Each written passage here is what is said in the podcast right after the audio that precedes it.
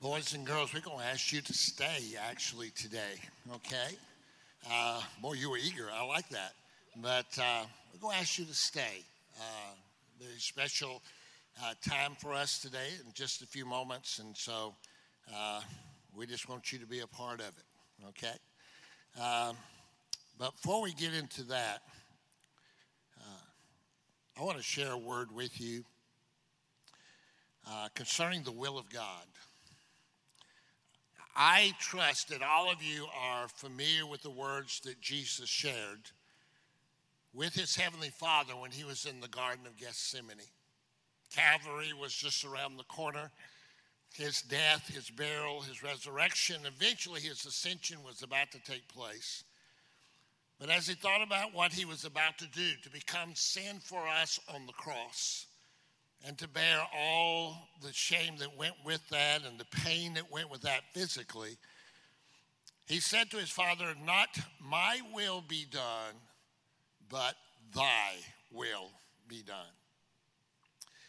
And I also hope, as followers of Christ, that we understand, first of all, that seeking God's will is essential for our lives because it needs to be the first and foremost thing we look to before making any decision that is life impacting for us or anybody that's really in our sphere of influence, and particularly our families and our friends that we do life with on a regular basis.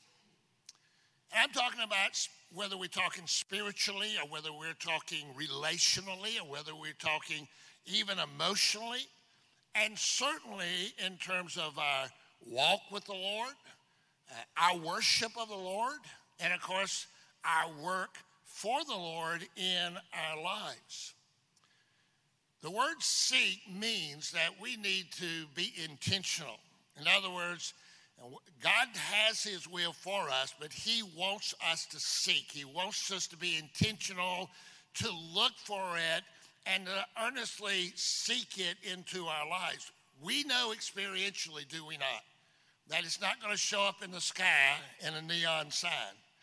And if you know by experience the reality, it's not going to fall into your lap. And the reason is because the Lord is looking for those who have a want to. That is a want to, a very sincere want to in their heart to know His heart for their lives.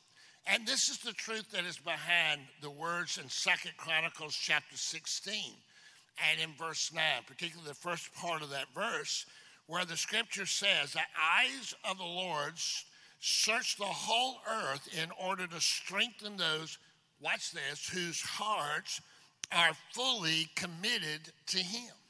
And so the Lord is looking for those who have a sincere heart to know what His will is, what His heart is for them.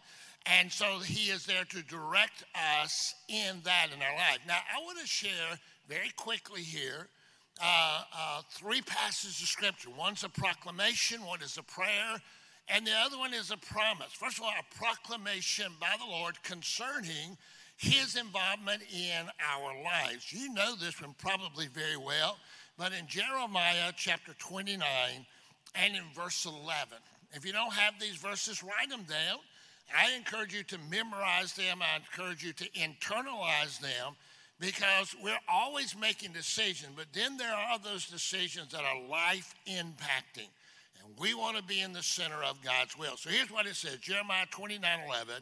For I know the plans I have for you, says the Lord. They are plans for good and not for disaster to give you a future and a hope. So here's a proclamation from the Lord. He's sharing his heart with us here. I've got plans. And listen, this was a word to the children of Israel, but the application is for each and every one of us. He has plans for all of us, and it's plans for us to have a future and to have a hope. So, with that in mind, David, in one of his Psalms, Psalms uh, 25, and in verse 4, lifted up, listen, a very simple but very succinct prayer. So, this is a prayer you can lift up. So, we have this proclamation from the Lord, but here is a prayer to the Lord, and David is lifting this prayer up. Listen to what it says, verse 4 Show me the right path, O Lord. Point out the road for me to follow. And so it doesn't have to be some exorbitant prayer. It's just a simple, sincere request to the Lord. Would you show me the right path? Would you point me on the road you want me to be following? So we have a proclamation of the Lord, we have a prayer to the Lord, and then we have this promise from the Lord, and that's found in Psalms 32 and in verse 8. And here's what it says says, The Lord says, I will guide you along the best pathway for your life. This is a promise from the Lord. He says, I will guide you along the best pathway for your life. I will advise you, and watch this, and watch over you. Now, what does he mean by that? Well, he means this if when I am in God's will and you are in God's will, you have his presence and you have his power to help you and his providence. That means his internal working in all the details of our lives. That is when we are in the will of God, which reminds us of a second thing.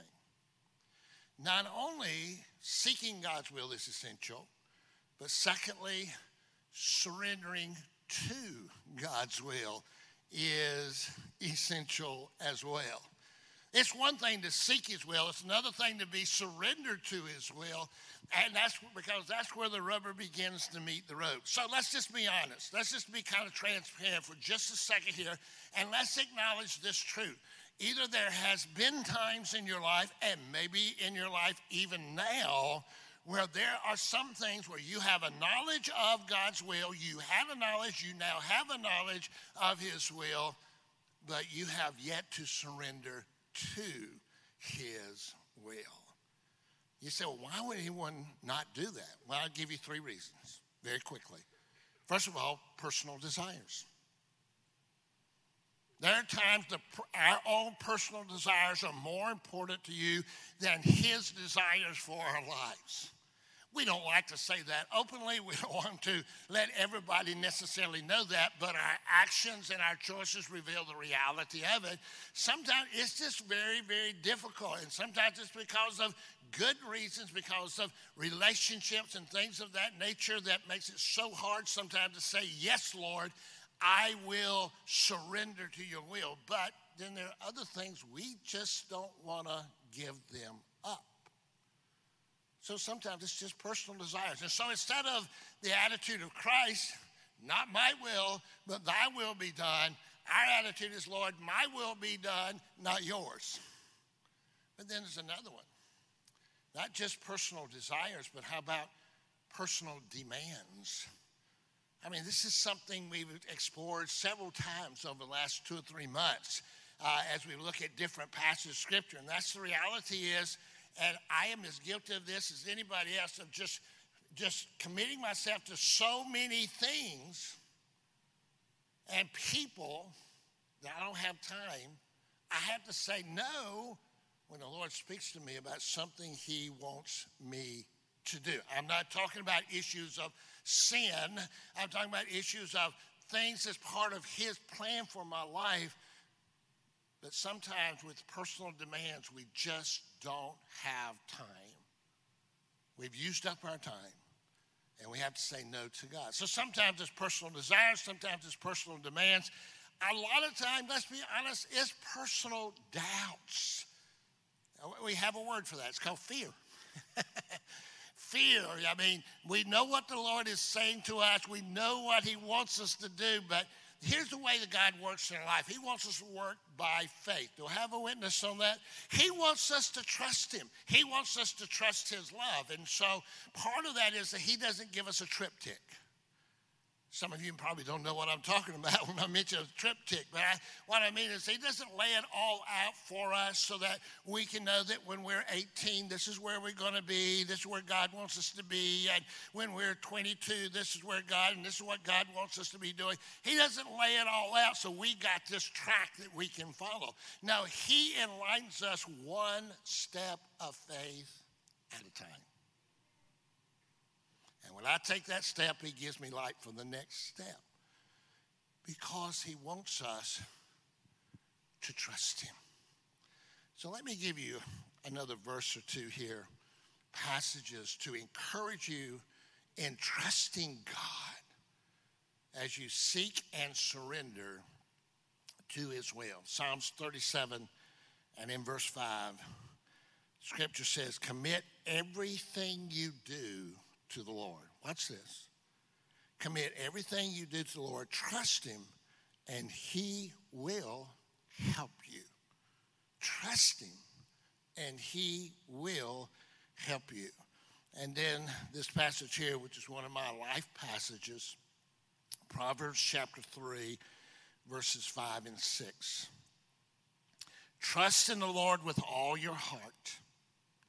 Do not depend on your own understanding. Seek his will in all you do, and he will show you which path to take. And so, seeking God's will is essential. Surrendering to God's will is essential. And most of the time, it's a journey that we are on. And I want to ask Brother Rusty Freeman, our youth pastor, to come up to share the journey that he has been on and where God is leading him.